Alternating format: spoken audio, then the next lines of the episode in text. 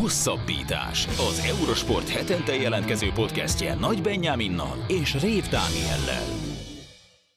Sziasztok! Ez a Hosszabbítás Podcast 138. adása. Benne egy interjúval kezdünk. Garda Krisztinával, a női vízilabda válogatott játékosával beszélgetünk a világbajnokságról, az olimpiai kvalifikációról, illetve arról, hogy ez a szezon mennyire furcsa, így az egymásra torlódó világversenyekkel és a válogatott mellett a klubkötelezettségekkel. Aztán eh, NFL-re váltunk, állandó vendégünk Budai Zoltán ezúttal is a rendelkezésünkre állt, és elmeséli, hogy miért volt különleges ez a most mögöttünk hagyott NFL szezon. Hát beszéljük, hogy merre felé tarthat a Chiefs a címvédés után, és hogy milyen hatása volt a Las Vegas-i Super Bowl-nak, illetve Taylor Swift érkezésének a ligára. A műsor harmadik része pedig ezúttal is az Ácsi rovaté, jönnek a hét legérdekesebb hírei.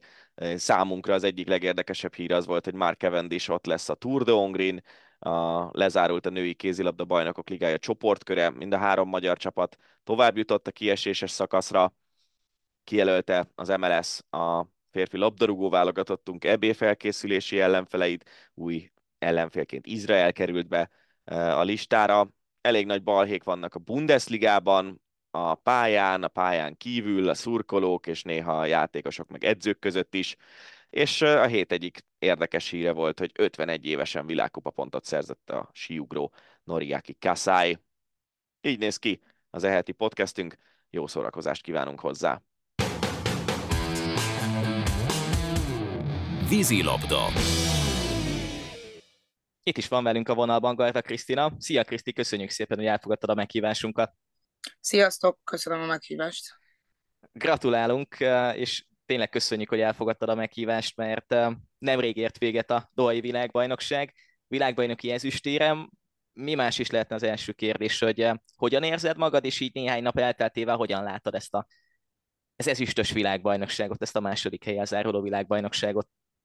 Kicsit fáradtan, de, de nyilván nagyon boldogan, mert uh, elsősorban a kvótáért utaztunk ki Dohába, és uh, ugye ezzel számoltunk, hogy esetleg ez nem biztos, hogy, hogy ez egy négy bejutással is járni fog, vagy egy éremmel, de, de hála Istennek ez sikerült, és, uh, és újra VB döntött játszott a csapat, ami azt jelenti, hogy, hogy egy nagyon nagy fejlődésen vagyunk túl az Eindhoveni AB-hez képest, úgyhogy nyilván nagyon boldogok vagyunk az a kérdés, amit fel akartam tenni, arra már válaszoltál is, mert hogy itt az olimpiai kvóta szerzés és ez az extra tét, ez nyilván azért nagyon rányomta a bélyegét a felkészülésre is, talán az Európa-bajnokságra is, amit januárban rendeztek, és tulajdonképpen az volt a helyzet, hogy reálisan nézve három csapat harcolt két helyért, utólag kiderült, hogy mind a három csapat ott lehet majd az olimpián, hiszen a dél-afrikaiak a VB után visszaléptek, de onnantól, hogy nektek megvolt ez a kvóta, és bejutottatok az elődöntőbe,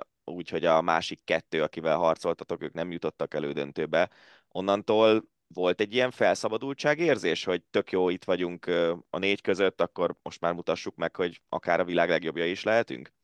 Mm, nem gondolnám, hogy annyira nagyon felszabadultunk, mert uh, szerintem nem érezte a csapat ezt a nyomást mert uh, tudtuk, hogy ugye vagy, a, vagy az USA-val, vagy a Hollandal fogunk játszani a negyed döntőbe, és, uh, és igazából tényleg csak arra készültünk, hogy, hogy egy jó meccs legyen, hogy jól játszunk, hogy jól menjen a védekezés, és aztán nyilván ott, ott azért persze megkönnyebbültünk, de hogy nem, én nem éreztem akkor a felszabadultságot az elődöntőben, hanem, hanem azt is úgy fogtuk fel, hogy, hogy igen, ez is egy, egy, egy következő meccs, amit szeretnénk szintén megnyerni, szintén jól játszani, ugye a görögöktől pont kikaptunk az Európa-bajnokságon is, nyilván szerettünk volna visszavágni, de, de szerintem nem foglalkoztunk azzal, hogy ez most egy VB elődöntő, ugyanúgy, ahogy a, a, szerintem a, legalábbis én személy szerint a döntőben sem ö, úgy játszottam, hogy na ez egy VB döntő, hanem úgy, hogy, hogy egy meccs, amit, amit jól szeretnénk, ahol jól szeretnénk teljesíteni. Nagyjából hasonlóak voltak egyébként az érzések a csapatban, de mondjuk még az EB-t megelőzően is? Tehát nem volt, vagy nem éreztetek nyomást azon, hogy jön egy két hónapos, mondjuk az két hónapos ciklus, ami azért eldönti azt, hogy ott lettek-e az olimpián. Tehát ez a felszabadultság volt az, ami végül is itt a világbajnokságon talán, talán egy pici könnyebbséget is adott nektek? Hát erre nehéz válaszolni, mert szerintem, ha, ha megnézzük a, a, a két világverseny szerintem teljesen más, a, más milyen volt a csapatnak. Nem is a hozzáállása, csak talán a, a működése, vagy, a, vagy az egész kohézió, pedig ugyanazok a játékosok alkották. Szerintem nagyon nagy munkát tettünk bele a két világverseny között, és, és elsősorban szerintem emberileg és, és csapat szinten fejlődtünk sokat nem vízilabda tudásba. Szóval végül is ugyanúgy mentünk, de, de valahogy mégis máshogy. Ez az emberi része a dolognak, ez inkább a játékosokra vonatkozott ez a félmondat, vagy a játékosok és az új szövetségi kapitányi párosnak a kapcsolatára, vagy mind a kettőre? Hát talán azt mondom, hogy a, a játékosokra, de, de szerintem a mi csapatunkat mindig is jellemezte az, hogy, hogy odafigyeltünk egymásra, nálunk sose volt széthúzás, akkor sem, hogyha esetleg nem jutottunk négybe, tehát mi akkor is, akkor is egy csapatként funkcionáltunk, és, és, és kézenfogva mentünk, de most valahogy szerintem még több időt szakítottunk egymásra, hogy még jobban megismerjük egymást, pedig már egy pár éve azért ismerjük egymást, de hogy, de hogy több olyan program volt, ami, ami erre irányult, hogy még több időt töltsünk együtt. Mesélj egy picit erről az EB és VB közötti időszakról. Milyen volt a hangulat a csapatnál az Európa-bajnokság után, és ezt, amit most is említettél a válaszodban, hogy, hogy össze, vagy összép kellett érni a csapatnak, ilyen csúnya szóval mondva, ez, ez főleg itt az EB és a VB közötti időszakban alakult így? Én azt gondolom, hogy igen, ugye ott a, az olasz elvesztett negyed döntő után a, az Eindhoveni Európa bajnokságon már ott is ugye ö, nagyon sokat beszélgettünk, meg tanakodtunk azon, hogy, hogy vajon mi lehetett a probléma, hiszen hiszen 2022-ben is VB döntőt játszottunk, és azóta a csapat hát szinte nem változott, tehát maximum egy-egy ember, aki változott, de hogy mégis Fukókába sem sikerült, ugye 2022-ben még Splitbe se sikerült négybe jutni, szóval, hogy valami, valami mégsem úgy működik, és erről, erről nagyon sokat beszélgettünk, és hát most konkrét dolgot nem, nem szeretnék így elmondani, de, de például az biztos, hogy nagyon nagy változás, hogy eddig is mondjuk társasjátékoztunk, vagy kártyáztunk egy-egy világverseny során, vagy, vagy olyan edzőtábor során, ahol, ahol mindenki bent lakott a hotelba, de most, most szinte alig volt olyan kis üres járat, amikor, amikor tényleg nem egy szobában volt legalább a fél csapat. Akkor egy gyors kulisszatitokra azért rákérdeznék, hogy mivel, milyen társasjátékokkal szórakoztatjátok magatokat? Hát elsősorban kártyajátékok, most nem tudom, hogy itt konkrétan kíváncsi vagy a játékra. Persze. Ezek a legérdekesebb dolgok. hát van ez a Skibo nevezetű kártyajáték, akkor a, a Skio, vagy Skyjo, vagy nem tudom, hogy hogy, hogy mondják pontosan a, a játéknak a nevét, de, de van, hogy Sushigóval játszunk, most, a, most be, bejött egy új játék, ez a Csorda Szellem, úgyhogy amúgy kis vicces játékok, és, és elsősorban olyan játékokat találtunk most szerintem, ahol, ahol igazából tényleg mindenkinek a saját kezébe van a, a, a sorsa, hogy ugye mit húz, meg mennyire van szerencséje, nem olyan, mint az Uno, ahol ugye a másikkal is ki lehet egy kicsit tolni egy ilyen plusz négyesekkel, meg tiltókártyákkal. Azért is kérdeztem rá így konkrétan ezekre a dolgokra, mert szerintem ezek olyan témák, amik ritkán kerülnek szóba egy, akár egy interjúban, vagy bárhol, de közben meg szinte majd, hogy nem ugyanolyan fontosságú az, hogy egy csapaton belül jó legyen a hangulat, és, és meglegyen az az érzés, hogy én meg akarok halni azért, hogy a mellettem lévő játékosnak is jobb esélye legyen mondjuk gólt szerezni, meg ilyesmi. Szóval e, e, ennek a helyzetek a kialakítása az ugyanolyan fontos, mint az, hogy erőnlétben rendben legyetek, hogy a lövések pontosak és erősek legyenek. Egyetértesz ezzel? Abszolút. Szerintem én azt vallom, hogy, hogy nagyon sokszor az még többet is tesz, hogyha egy csapat tényleg csapat, és, és a játékosok meghalnak egymásért, mint az, hogy, hogy mondjuk egy olyan társaság, ahol, ahol ott vannak a világ legjobbjai, viszont nem csapat. Szóval szerintem az a csapat tud győzni, ahol tényleg megvan ez, ez, a, ez az együtt lélegzés, vagy együtt mozgás, vagy, vagy, vagy tényleg ilyen kapocs van az, a játékosok között, és, és ez tényleg nem úgy van, hogy tehát most ezt nem úgy kell értelmezni, hogy eddig nem volt meg, vagy eddig nem ö, csináltuk volna ezt a másikért, csak most erre nagyobb hangsúly volt ö, fektetve. Új szövetségi kapitányi párossal dolgozik a válogatott, Mihó Katilával és Cseh Sándorral. Um, hogy érzed, hogy a, a csapat és a szövetségi kapitányok, vagy akár mondjuk kifejezetten Mihó Katilának a, a kapcsolata az a világbajnokság második felére érkezett meg igazán olyanra, hogy akkor majd, hogy nem egybefort, vagy hogyan alakult főleg ez az egy hónapos ciklus itt az EB és a, a VB kapcsán, hogyan ért ez a folyamat, és szerinted ez a folyamat most hol tart mondjuk az olimpia szempontjából, meddig mehet még ez, meddig lehet még ez az érés, ez, ez még jobb és még fejlettebb?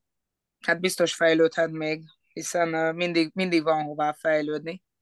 Hát pontosan e, e, erre nem tudok olyan választ adni, hogy egy konkrét eseményhez. Talán, talán ezt is ugye ott az Európa-bajnokság második felétől mondanám, ugye ott az olasz meccs utántól, hogy onnan kezdett el, mm, kezdődött el ez az egész, és, és tényleg az edzők is sokat tettek nagyon ezért, tehát ez nem csak a játékosoknak a, a dicsérete szerintem, hanem, hanem az edzőké is, hogy, hogy ez így alakult, ez a, ez a csapat kohézió, vagy, vagy nem is tudom, hogy mondjam.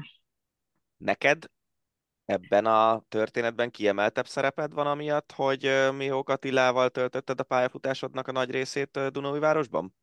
Nem mondanám.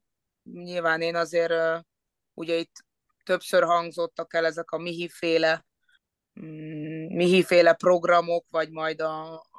Tehát ő szerintem azért híres arról, hogy, hogy, hogy ezeket a csapat programokat, meg csapatépítéseket szerintem jól csinálja és, és hát nekem nyilván ezek nem voltak újdonságok, vagy nem annyira volt újdonság, mint, mint más játékosoknak, de, de azért nyilván nekem is, vagy én is ugyanúgy részt vettem benne, és, és ha valakin esetleg látszódott, hogy, hogy, hogy neki ez a komfortzónáján kívülre esik, akkor nyilván neki azért segítettünk, de, de szerintem ilyen talán nem is volt, hiszen mindenki úgy volt vele, hogy, hogy hogy jó, eddig nem működött, most ez van, most egy újabb, vagy egy másabb szemlélet van, akkor, akkor, akkor igenis nézzük meg, hogy ez működik-e, és mindenki szó nélkül tényleg megcsinálta azokat a dolgokat, amit hát elsősorban ugye Mihi kért ezekkel a furcsaságokkal.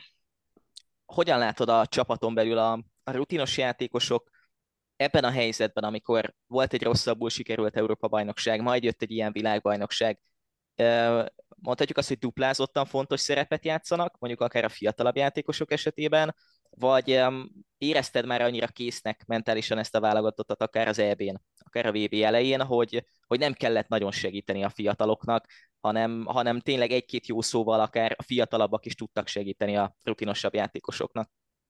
Én úgy éreztem, hogy kész van a csapat, azért, azért szerintem talán ugye a Kamillát Bogit a kapuba, meg Szonyát leszámítva, szerintem azért már mindenki túl van jó néhány világversenyen, meg, meg akár olimpiai kvalifikációs tornán is, szóval, szóval ebből a szempontból szerintem nem kellett senkit sem bátorítani, és, és ugye az említett három játékos is ugyanúgy, sőt szerintem szerintem még jobban ők is meg akarták mutatni azt, hogy, hogy erre ők is képesek, hát nyilván ők kevesebbet játszottak, de, de nem azért, mert, mert fiatalabbak, vagy, vagy ne tudtak volna úgy segíteni szerintem. Szóval erre szerintem nem volt szükség, hogy őket bátorítani kelljen, vagy, vagy bármi ilyesmi. Fiatalok után én rákérdeznék talán a legfontosabb játékosára a csapatnak. Keszei Rita lett az MVP a világbajnokságnak, tehát ő lett a legértékesebb játékos a tornán beszéltetek arról így a torna után, hogy, hogy neki egy ilyen egyéni díj az, az, az jelente bármit a pályafutásában? Hát így konkrétan nem beszéltünk.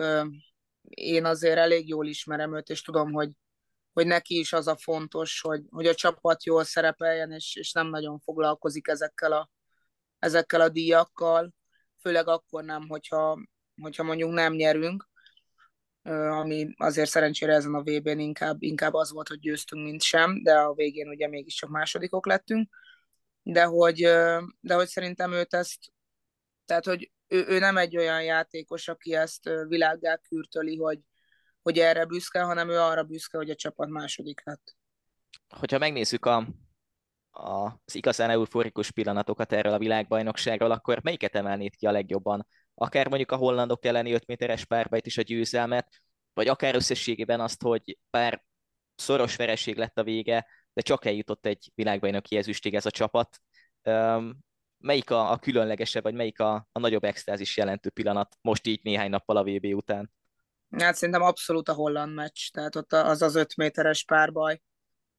És, és ugye az, hogy gyakorlatilag az utolsó lövésig még, még, még döntetlen volt, és ugye a, a hollandok kihagyták az utolsó öt méterest, hogy hát Alda megfogta, és, és tényleg az az érzés pont a meccs után volt egy üzenetváltásom, és, és ott azt írtam, hogy már nyertünk néhány negyed döntőt, de ez valahogy mégis más, és hogy, és hogy tényleg nagyon nagy volt a boldogság, azzal is, hogy, hogy végre négybe kerültünk, és ezzel ugye biztossá vált a, a párizsi részvétel.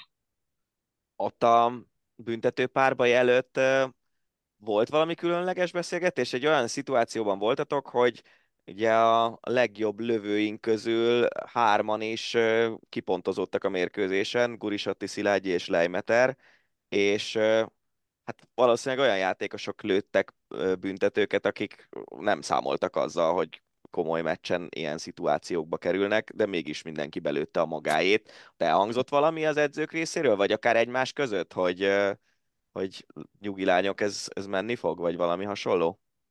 Az edzők részéről biztos, hogy nem, amennyire emlékszem, de talán így, így egymás között se, csak annyi volt, hogy szorítottuk egymás kezét, ott ölelgettük egymást ugye a kötélen belül, bíztattuk Aldát, és, és tényleg bíztunk egymásba, hogy, hogy itt nem lehet gond.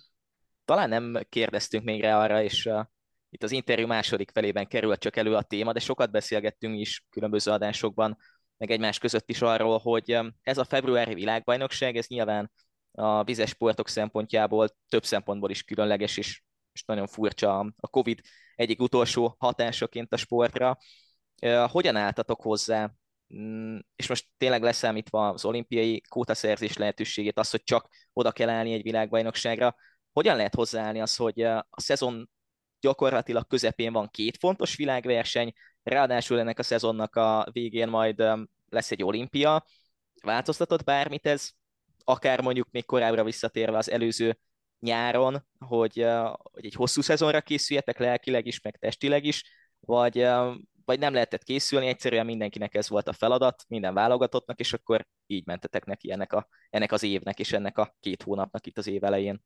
Nyilván tudtuk, hogy, hogy ez nagyon hosszú lesz, és, és már csak ugye 22-ből kiindulva, ahol ugye ott a világbajnokság után volt egy Európa-bajnokság, ami szintén nagyon megterhelő volt, de hogy most ugye a szezon közben van ez a, ez a két, vagy volt ez a két világverseny, én nagyon bíztam benne, hogy, hogy mind a két versenyen jól fogunk tudni szerepelni, mert eddig akárhányszor volt januárban Európa-bajnokság, ugye 2020-ban is, és 16-ban is, 16-ban megnyertük, 20-ban pedig itthon harmadikok lettünk, szóval, szóval ezek az évközi világversenyek szerintem nekünk, nekünk mindig feküdtek, és én nagyon bíztam benne, hogy, hogy ez most is így lesz, Hát az Európa-bajnokság az, az nem jött annyira össze, de, de talán ott volt a végén egy, egy nyilatkozatom, hogy hogyha az kellett, az az Európa-bajnokság kellett ahhoz, hogy a VB jól sikerüljön, akkor, akkor azt gondolom, hogy ettől mindenki el tud tekinteni. Nyilván tanulni kellett belőle, meg szerintem tanultunk is belőle, hát és tényleg így, így jó, hogy, hogy így alakult a vége. Foglalkoztatok már valamilyen szinten az olimpiai csoportbeosztással, amit itt a VB utolsó napján készítettek el? Természetesen mindenki nézte, ugye online lehetett nézni. Ma, hogy összefutottunk, akkor, akkor így szóba került, de, de így nem, nem különösebben volt még téma. Egyelőre az volt a téma, hogy, hogy most ugye mindenki visszamegy a klubjába, folytatódik a bajnokság, viszont ugyanúgy ugyanúgy edzeni kell, akkor is, hogyha, hogyha mondjuk több meccset játszunk, hogy, hogy, hogy top formába érkezzünk ugye a válogatottba, és, és ne azzal menjen el az idő, hogy, hogy akkor próbáljuk magunkat rendbe rakni. Ráadásul, ugye... bocsánat, hogy közbevágok itt a, az olimpiai kerettagság az mindig egy ilyen elég kardinális kérdés, hogy 12 fős csapatok mehetnek csak a VB 15-ös kereteivel szemben. Ilyenkor beindul valamiféle rivalizálás a játékosok között, hogy, hogy ki fognak maradni olyanok, akik a világbajnokságon ott voltak? Nem mondhatnám, vagy hát én, ugye nekem ez lesz a harmadik olimpiám, és, és nekem sose volt olyan, hogy hogyha mondjuk két kapusztunk, vagy valamilyen felkészülési meccs volt, hogy, hogy, hogy nyilván a legjobbamat akartam hozni, de hogy sose gondoltam arra, hogy mondjuk valaki roncs el, vagy valaki ne úgy csinálja, ahogy tudja, hanem, hanem ott is segítettük egymást, és, és ott is csapatként ö, funkcionáltunk, és, és szerintem a VB-n is ez volt a jellemző, úgyhogy szerintem a felkészülés során is ez lesz, hogy, hogy az lesz a lényeg, hogy, hogy együtt jól működjön, hogy a csapat nyer, nem az egyének nyernek, és, és én azt gondolom, hogy, hogy egy ilyen eredményben azok a játékosok is benne vannak, akik a bőkeret tagjai voltak, de, de ugye nem tudtak utazni, vagy nem kerültek be a szűk keretbe, hiszen, hiszen ők is ott voltak a felkészülés nagy részén, és, és ők is segítették a, a mi munkánkat, hogy mi is jobbak legyünk, hogy esetleg pont amiatt, mert mondjuk posztárs, azért, azért még jobban én is be, oda tegyem magam, vagy, vagy, vagy azt látom, hogy valamit el tudok tőle tanulni, úgyhogy, úgyhogy szerintem ez egy, ez egy nagy család végül is. Jövő hét közepén már folytatódik a bajnokság, a, az OB1 már 28-án meccset hoz nektek is, és um, nyilván itt nagyon kicsi a pihenő, mm, tudtok-e egyáltalán szusszani ilyenkor, uh, illetve majd a világbajnokság után az, hogy oké, okay, most lesz néhány hónap uh, OB1, de hogy ez milyen hatással lehet ez a dupla világverseny arra, hogy majd a szezon után tudtok egyet szusszanni, és majd az olimpiára hogyan tudtok felkészülni. Tehát ez a folyamat, ez hogyan fog nálatok zajlani? Lesz egyáltalán lehetőség arra, hogy egyszer leülj, és azt mondta, hogy na most 10 percet leültem, és akkor pihentem. Hát ez talán ezen a héten fog megtörténni. Az, hogy a bajnokság után mi lesz, azt még, azt még nem tudom, ugye nem tudjuk a pontos dátumát a felkészülés kezdetének, meg hát ugye a bajnokság végének se tudjuk igazából pontosan. Azt tudjuk, hogy ugye jövő hét szerdával elindul a szerda-szombat meccs dömping gyakorlatilag, ugye a, a bajnokság és még az Euróligából van két meccsünk, úgyhogy, úgyhogy azzal elindul. Most ez a hét van egy kicsit a regenerálódásra, meg a pihenésre. Én azt gondolom, hogy, hogy az első sorban fejben nagyon fontos, persze testben is, de, de szerintem sokszor a, az, hogy valaki fejben ott van, az, az, az sokkal többet vagy jobban számít, szerintem. Nagyon szépen köszönjük, hogy elfogadtad a meghívásunkat, és még egyszer gratulálunk a világbajnoki ezüstéremhez, és nagyon sok sikert kívánunk az olimpiai felkészülésre, meg magára az olimpiára is. Nagyon szépen köszönjük, és köszönöm még egyszer a meghívást. Amerikai futball. Folytatjuk az adásunkat, vendégünk Budai Zoltán. Szia Zoli, köszönjük szépen, hogy elfogadtad a meghívásunkat. Sziasztok, köszönöm a meghívást. Véget ért az NFL 2023-2024-es szezonja, és mondhatjuk azt, hogy semmi meglepetés, hiszen a Kansas City Chiefs címet védett. Tényleg mondhatjuk azt, hogy semmi meglepetés? Legyen ez a nyitó kérdés, aztán majd nyilván kivesézzük itt a dolgokat bővebben. Előzetesen talán mondhatjuk azt, hogy semmi meglepetés, hiszen augusztusban, ami előtt indult volna a szezon, mindenki a Kansas City Chiefs-t, illetve a Philadelphia Eagles tartotta a kettő legjobb csapatnak, akik ugye játszottak az egy évvel ezelőtti Super Bowl-on, és azért ez nagyon gyakran így szokott lenni, hogy a kettő legnagyobb esélyes az a kettő csapat, amelyik az előtti évben eljutott a Super Bowl-ba, de hogyha végignézzük ezt a szezont, akkor valamelyest azért van itt meglepetés abban, hogy a Chiefs nyert, és ő lett végül, ők lettek végül a bajnokok. Nem mondom, hogy óriási meglepetés, tehát nagyon nagyok voltak az elvárások a chiefs kapcsolatban, és az elmúlt években mindig nagyok, és valahogy nagyon könnyen leírták őket amiatt, mert hogy ők visszacsúsztak a többi csapat szintjére. De nem gondolom, hogy a többi csapat szintje alá csúsztak volna. Tehát ezért gondolom azt, hogy nem volt azért ez egy óriási meglepetés, de lehet, hogy sokakat meglepett, mert hogy azt gondolták, hogy ha a Chiefs nem verhetetlen és nem halhatatlan, mint a korábbi években volt, akkor már nem is annyira jó, de ettől még azért ők nem csúsztak annyira vissza, és ugye így is meg tudták nyerni a Super Bowl-t harmadik kiemeltként, tehát harmadik kiemeltként is végig tudtak menni. Nem arról van szó, hogy ők hatodik, hetedik kiemeltek lettek volna az EFC-ben, tehát közepes meglepetés, talán mondhatjuk így, de nem óriási azért, igen. Maradjunk egy kicsit a Chiefsnél, mert hogy hát elég egyértelműnek tűnik, hogy a New England Patriots által félmjelzett időszak után most egy Kansas City Chiefs által félmjelzett időszakban vagyunk az NFL-ben. Négyszeres bajnok csapatról beszélünk, ami az első bajnokságát 1969-ben vagy 70-ben a negyedik Super Bowl-on szerezte, és az a következő hármat pedig itt az elmúlt négy évben. Az irányító múlik minden? Vagy azért nem csak arról szól ez a Chiefs dinasztia, úgymond, hogy, hogy ott van Patrick Mahomes, aki talán most a legjobb irányító a ligában.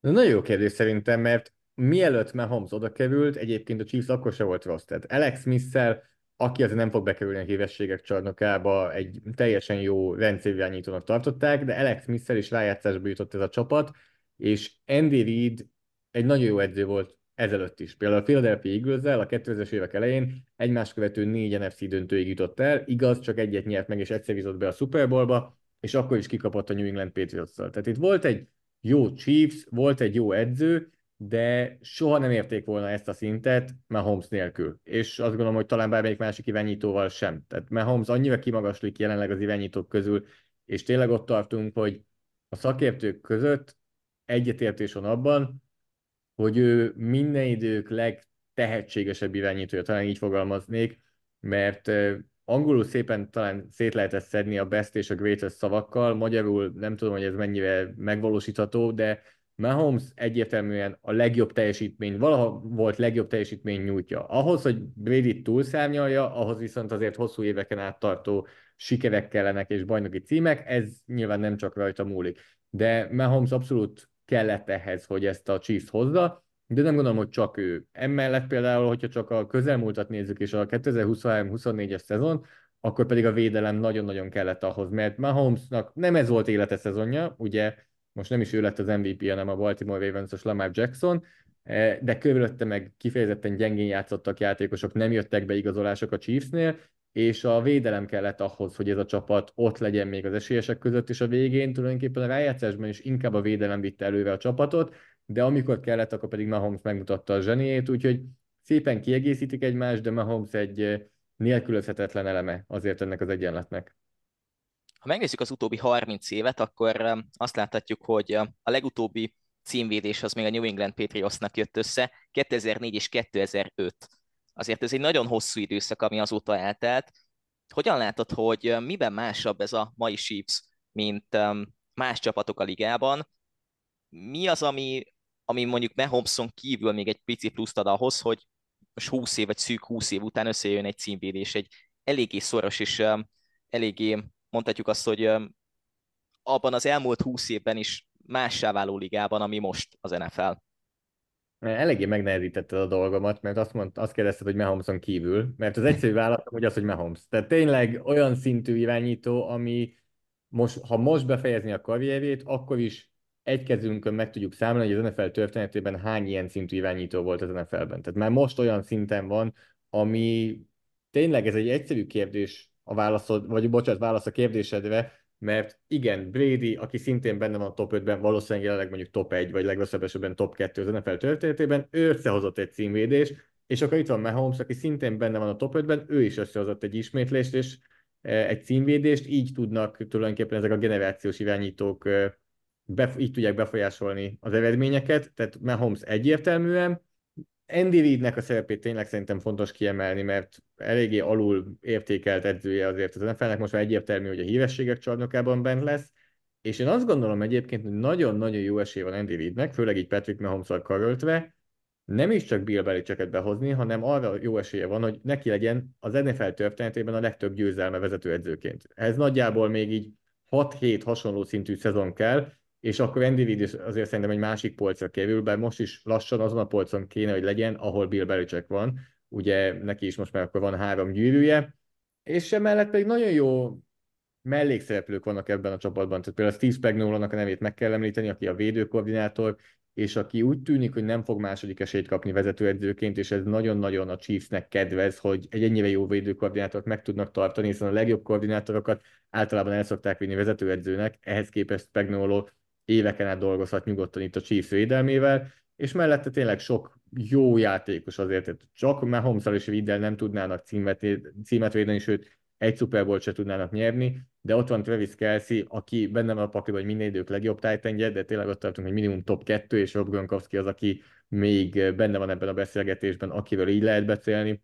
A védelemben nagyon jó fiatal játékosokat hoztak az elmúlt években. Tehát egy okos csapatépítés a sztárok mellé, talán így lehet összefoglalni. Nem egy, nem egy annyira egyszerű recept, amit könnyű lemásolni egyébként. Érdekes, amit mondasz Andy Reidről, mert hogy egy 65 éves edzőről van szó, aki azért minden tiszteletünk mellett tehát nem éppen az egészséges életmód, hogy mondjam, reklámarca. Kicsit meglepődtem, amikor mondtad, hogy 6-7 év még benne lehet az ő karrierjében, a korából, meg tényleg a, az egészségügyi állapotából is kiindulva. De amúgy is a Chiefsnek a közeljövőjére akartam rákérdezni, úgyhogy kapóra jött, hogy ezt így bedobtad azzal, hogy nyilván az NFL egy olyan liga, ami folyamatosan azt segíti elő, hogy változzon az, hogy éppen melyik csapat jó, és hogy folyamatos rotációja legyen. Ne legyen az, hogy valamelyik csapat évtizedeken keresztül rossz, mert akkor az a, az a csapat szurkolókat veszít, és a liga pénzt veszít. Nagyjából ez a logika, azt hiszem, mögötte. Úgyhogy egy nagyon kompetitív bajnokság. Lehet ebben még 5-6 éven keresztül folyamatosan Super Bowl esélyesnek lenni, és ha megnézzük azokat a játékosokat, akiket mondjuk várhatóan elveszít a Chiefs a következő szezonra, akkor mennyire lesznek esélyesek a következő évben is? Az a hihetetlen, tehát benne van a pakliban, hogy a Chiefsnek ez volt a gyenge éve. Főleg mondjuk a támadósorra gondolok, mert a támadósor ennél valószínűleg erősebb lesz a következő években, hogyha új fegyverek kerülnek Mahomes köré, hiszen most egész szezonban szenvedtek az elkapók, a támadófalnak a széle az egyik leggyengébb volt az egész NFL-ben, és így is végül Super Bowl-ig jutottak. Azért ismétlem, inkább a védelem az, ami vitte őket előre, és a védelem védelemnek a formáját átmenteni egy következő szezonra közel sem annyira egyszerű, mint egy támadósorét, úgyhogy a védelem az bőven benne van, gyengülni fog, de a támadósor pedig én azt gondolom, hogy valószínűbb, hogy erősebb lesz, mint idén volt, mint a gyengébb lesz. Tehát a támadósor inkább javulni tud, mint, mint visszaesni, mert Mahomes ott van, Kelsey a Titan be fog vállalni még egy évet minimum, és a többi posztra pedig én azt gondolom, hogy erősíteni tudnak majd, még akkor is, hogyha nem költenek nagyon sokat a szabadügynök piacon, hanem szimplán például egyetemi játékosokat hoznak a draftról, azzal is erősíteni tudnak, és egy olyan dolog lebeghet a szemük előtt, amit senki nem csinált meg az NFL több mint száz éves történetében, vagy pontosabban amióta a Super Bowl van, bocsánat, az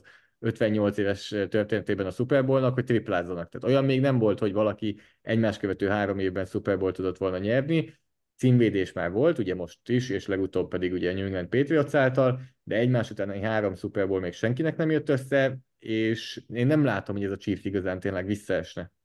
Sőt, még támadósorban azt gondolom, hogy erősödhettek is.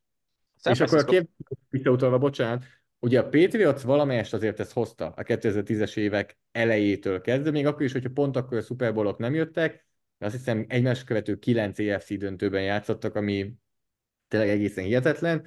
Hozzáteszem, hogy azért a Chiefs is szépen halad ebbe az irányba, tehát ők azt hiszem most egymás után 6 EFC döntőnél tartanak, úgyhogy akármennyire is a liga, a, teljesen egyetértek azzal, amit mondasz, arra megy, hogy kiegyenlítse azért itt az esélyeket mind fölülről, mind alulról, ehhez képest azért a Chiefsnek bőven esélye van arra, hogy itt ezt a dinasztiát még meghosszabbítsa.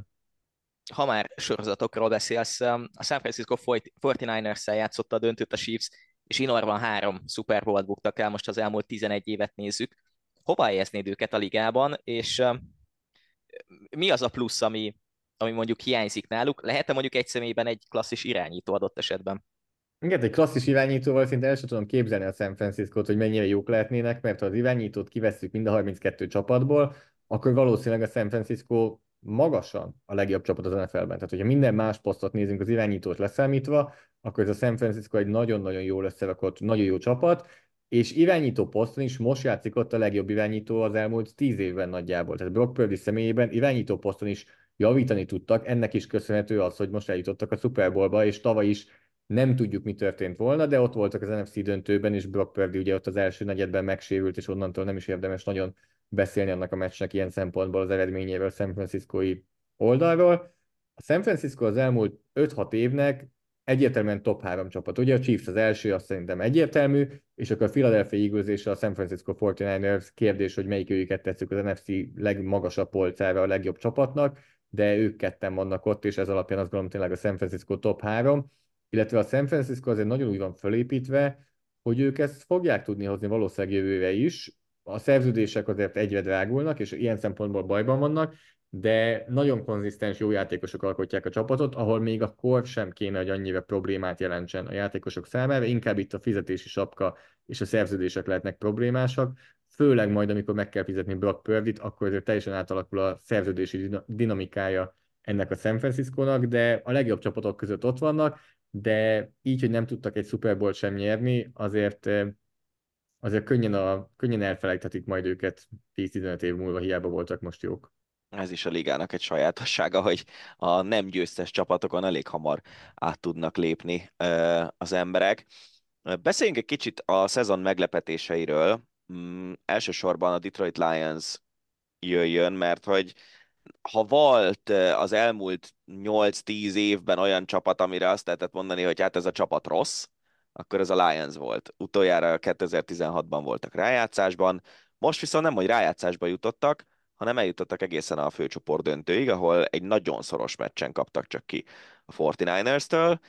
A Lions és az olyan csapatok, mint amilyen a Lions, azaz a, nem, nem a liga siker csapatai közé tartozó csapatok, képesek szerinted több éven keresztül kvázi sikercsapattá válni? Egyáltalán ez a forgatókönyv, ez mennyire jellemző az NFL-ben, hogy egy olyan csapat, ami nagyon sokáig rossz, azután a mondjuk egy évtizeden keresztül a jók közé tartozzon? Ez nagyon jó kérdés, amit mondasz, mert pont ezért is emeltem ki, hogy a San Francisco úgy van fölépítve, hogy ők konzisztensen fogják tudni ezt hozni, mert pont a Detroit kapcsán lett ez elmondva, hogy azért lehet, hogy ez a szezon volt nekik nagyjából a csúcs, és ez Dan Campbell a vezetőedző is elmondta, Miközben egyébként az nagyon hízelgő, amit mondtál, hogy az elmúlt 8-10 év nagyon rossz csapata, mert azért sokan azt mondanák, hogy ez akár 30 évre is visszavezethető, mire gyenge volt a Detroit, hiszen 30 év után tudtak újra rájátszás meccset nyerni, egyből kettőt is nyertek, és nagyon közel voltak a harmadikhoz.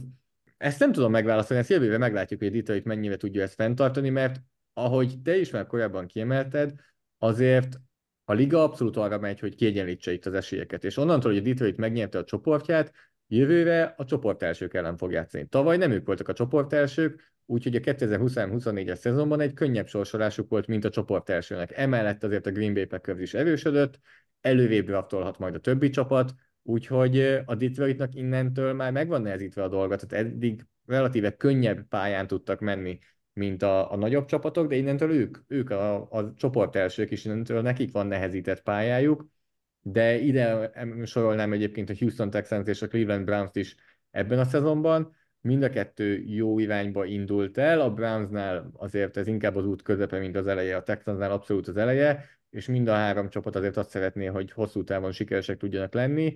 Ennek azért az, a Houstonnál van a legnagyobb esélye, ha csak a divízió erősségét nézzük, a másik kettő csapatnál azért ez problémásabb lehet pont uh, a Houstonnal akartam tovább menni, mint meglepetés csapat, és egy olyan dologra szeretnék rákérdezni, ami szerintem mindig nagyon érdekes része az NFL-nek, és főleg a tavaszi holtszezoni időszakban ugye semmi másról nem szólnak a hírek, mint átigazolások, illetve a, a draft, ahol a legjobb egyetemi játékosokat kiválasztják az NFL csapatok, és hát nagyon úgy tűnik, hogy a Houston egy ilyen korszakos draftot hozott össze ebben a szezonban, mert hogy felcseréltek a harmadik helyre egy kiváló védőjátékosért, Will Andersonért, és a második helyen pedig elvittek egy irányítót. És ez a két játékos rögtön az első évében a Pro Bowl-ra bekerült, tehát lényegében ugye az All-Star válogatott tagjai lettek ők, a liga legjobbjai közé tartoztak a saját posztjukon. de a második és a harmadik helyen választották ezt a két játékost, és akit első helyen kiválasztottak, Bryce Young a Carolina panthers futott egy olyan szezont, amiben a csapata kettő darab győzelmet hozott össze, és Youngnak is a számai azért messze-messze elmaradtak attól, amit mondjuk CJ Stroud produkált Houstonban. A kérdés az az, hogy be lehet nézni így egy első választást a modern NFL-ben, ahol ugye elemző cégek, mint ahol te is dolgozol, segítik a csapatok munkáját, rengeteg játékos megfigyelővel dolgoznak, lényegében szerintem a teljes rokonságot és a baráti kört meginterjúolják egy ilyen első körös, vagy első helyen választott játékos esetében. Tehát olyan kutatómunka megy bele egy ilyen választásba, amit szerintem nehezen fogunk föl itt Európában, és mégis úgy tűnik, hogy be lehet nézni. A rövid válaszom az, hogy igen, tehát azért ez a draft ez még mindig lutri. Minél elővébb választasz, annál kevésbé lutri, tehát nyilván 17.-18. helyen már végképp azért nagy a kérdőjel, hogy éppen most kit viszel, a 200. hely után pedig végképp nyilván nem, nem lehet már mindent eh, tudni és mindenek utána nézni, és, és igazán jól prognosztizálni, hogy hogyan fog egy játékos beilleszkedni a csapatba. Tehát a rövid válaszom az, hogy igen, azért ezt be lehet nézni még mindig, és, és még mindig lehetnek ilyenek. A másik viszont azért a hosszabb válaszom az arra utal, és azt mindenképpen meg kell említeni, hogy közel sem almát almával hasonlítunk azért ilyenkor. Tehát mindig a környezetet meg kell nézni, hogy hova kerül a játékos, és milyen környezetbe kerül, milyen csapathoz kerül.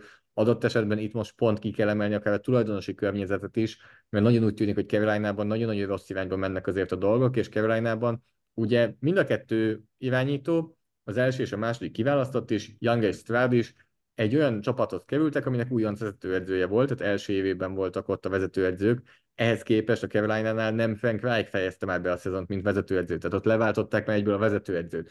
Akkor nyilván ilyenkor figyelembe lehet venni a támadófalak teljesítményét, az elkapókat, a támadó koordinátorokat, szinte, hogyha az összeset megnézzük, mindenhol Strav van a jobb helyzetben. Tehát a Houston Texans irányítója mindenhol jobb helyzetben van, úgyhogy azért nem lenne a világ legnagyobb meglepetés, hogy a Young azért a karrierje folyamán, akár már a második évében is előre tudna lépni, hogyha stabilizálnák körülötte a helyzetet az is benne van, és sajnos ez a szomorú valóság, ami megtörtént sokszor, hogy játékosoknak a karrierje törik ketté, vagy nem futják be azt a karriert, amit be kéne, hogy fussanak, amiatt, mert hogy milyen helyzetbe kerültek, és milyen csapatban vannak, és nagyon igazságtalan, hogy soha nem látjuk őket egy jó helyzetben, és ezért mindenki leírja őket, hogy ők nem voltak jók, ugye angolul a bust szót teszik rá, hogy nem futottak be olyan karriert, amit kellett volna, de lehet, hogy nem is volt nekik megadva a lehetőség, hogy befussanak olyan karriert, mert egy nagyon rossz helyzetbe kerültek. Úgyhogy az, hogy Stroud egy ennyire jó helyzetbe kerül, az már segíti a dolgát, de ettől függetlenül egyértelmű, hogy jobb teljesítmény nyújtott, és jobbnak, jobban néz ki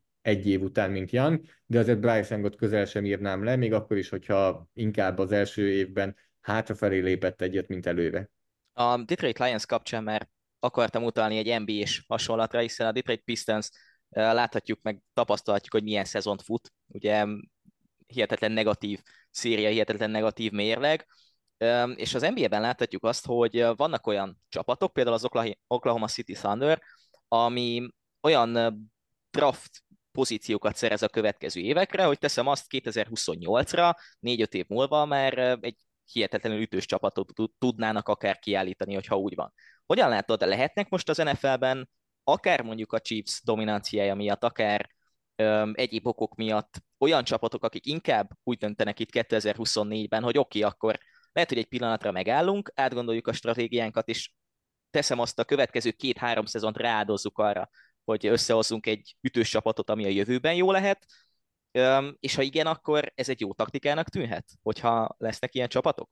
Itt azért megint a tulajdonosi hátteret behoznám, mert teljesen más tulajdonosi hozzáállások vannak. Például pont a Caroline, amit, amit említettem, ott nagyon úgy néz ki, hogy David Tepper tulajdonossal ezt nem lehet megcsinálni, mert ő egy nagyon türelmetlen tulajdonos, aki nem ad kettő-három évet egy vezetőedzőnek, hanem ha nem megy jól a csapatnak, akkor lehet, hogy már fél év után kirúgja a vezetőedzőt. Tehát innentől az kell, hogy ugyanúgy gondolkozzon a stratégiáról a vezetőedző, az általános igazgató és a tulajdonos. És ez közel sem adott mindenhol, de például igen, ahogy mondod, a Detroit Lions ezt megcsinálta. Tehát a Lionsnál felhalmoztak draft cédulákat, a hosszú távú jövőben gondolkodtak, nem áldozták fel a jövőt a, a jelen oltárán, és ez viszont abszolút nem igaz minden csapatnál, és ehhez nem adott mindent. Tehát ez szerintem még egy jó stratégia lehet, és ez ez lehet az okos stratégia, és látjuk, hogy több csapatnál is bejött már az, hogy fölhalmozták a draft cédulákat, és akár egy-kettő rosszabb szezont bevállaltak, de ehhez türelem kell az általános igazgatónál, türelem kell a tulajdonosnál,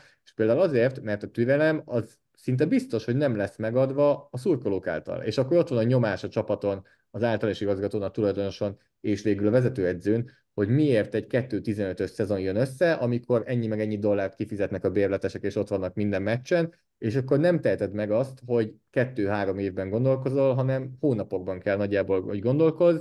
Úgyhogy ez egy nagyon érdekes kérdés, azt gondolom, és egy, egy, egy olyan dolog, amit minden csapatnak magának kell el, eldöntenie, de, de nem annyira egyszerű helyzet. Két játékon kívüli kérdésem van még így a beszélgetés végén. Az egyik az könnyebb lesz talán, mint a másik, úgyhogy a nehezebbikkel kezdjük. Las Vegasban rendezték a Super Bowl-t. Ugye az NFL-nek a sportfogadással azért egy eléggé érdekes viszonya volt, évtizedeken keresztül lényegében tiltott volt, nagyon távol tartották magukat ettől, és aztán születtek olyan törvények az Egyesült Államokban, ami után most már az államoknak nagyjából a háromnegyedében lehet legálisan fogadni akár NFL mérkőzésekre is, és megjöttek Las Vegasba, ahol ugye egy gyönyörű Chili-Villi a Raiders hazai pályájaként funkcionáló stadionban rendezték a Super Bowl-t. Ilyen szórakoztatóipari szempontból ez mit jelent az NFL-nek, hogy, hogy Vegas is bekerült a, a csapatok közé, meg a Super Bowl helyszínek közé? Igazából azt nem tudom, hogy Vegas mennyit jelent, mert ugye, ahogy te is említetted, azért most már több államban legalizálták a sportfogadást, és nem arról van szó, mint volt mondjuk 15 éve, hogy aki fogadni akart, annak el kellett menni a Nevada államba, és például Las Vegasba, hogy fogadjon, hanem most már a sportfogadás mindenhol, bocsánat, nem mindenhol, de nagyon sok államban engedélyezett. Ez amúgy nagyon nagy dolog az NFL-nek, és ez nagyon nagyot dob azért eh, bevételen, nézettségen, és összességében a sportfogadás legalizálása Amerikában az egy, az egy mérföldkő az NFL életében, amikor azt gondoltuk, hogy már nem, nem tud még nagyobb lenni az NFL, és már nincsenek mérföldkövek, ehhez képest ez azért az. Nem tudom, hogy ehhez mennyire kellett Las Vegasban egy csapat, de talán Las Vegas azért egy olyan ikonikus helyszíne az Egyesült Államoknak, hogy azért oda illett, hogy legyen egy csapat, még akkor is, hogyha nem feltétlenül helyi turkolók mennek ki a meccsekre, hanem tényleg turisták, akik elmennek Las Vegasba, és akkor a programba be lehet illeszteni azt, hogy az Allegiant Stadiumba elmennek megnézni a Las Vegas raiders tehát illet, hogy ott legyen, de nem gondolom, hogy ennek mondjuk nagyon kézzelfogható hatása lenne összességében az NFL-re, annak viszont sokkal inkább, hogy a sportfogadást legalizálták egyre több államban az elmúlt években. És hogy nehogy azt gondolod, hogy megúszod a Taylor Swift témát. Tudtam, uh, Dani, tudtam. Nem lehet kihagyni, mert szerintem ez a szezon, ez azért nagy részt, uh, ha ugye szerintem az NFL körülbelül, hogyha egy ilyen hagymaként képzeljük el, akkor vannak a magban lévők, mint a játékosok, meg Zoli, meg a csapatoknak a közvetlen rajongói, és hogy megyünk egyre kijebb és kijebb, Magyarországon is lehet azt tudni, hogy mondjuk a Super Bowl-t azt azért nagyon sokan megnézik, de a egy héttel korábbi, vagy két héttel korábbi főcsoport döntőket már sokkal kevesebben. És szerintem az NFL annak köszönhetően, hogy Taylor Swift összejött Travis Kelsey-vel, akit már korábban emlegettünk a Kansas City Titanjével, sokkal több emberhez eljutott, és az is biztos, hogy a, a hagyma közepe felé lévő embereknél elég sok kellemetlen pillanatot okozott, hogy miért foglalkozik ez a liga ennyi Taylor Swift-tel, miért foglalkoznak a hírek ennyi Taylor Swift-tel.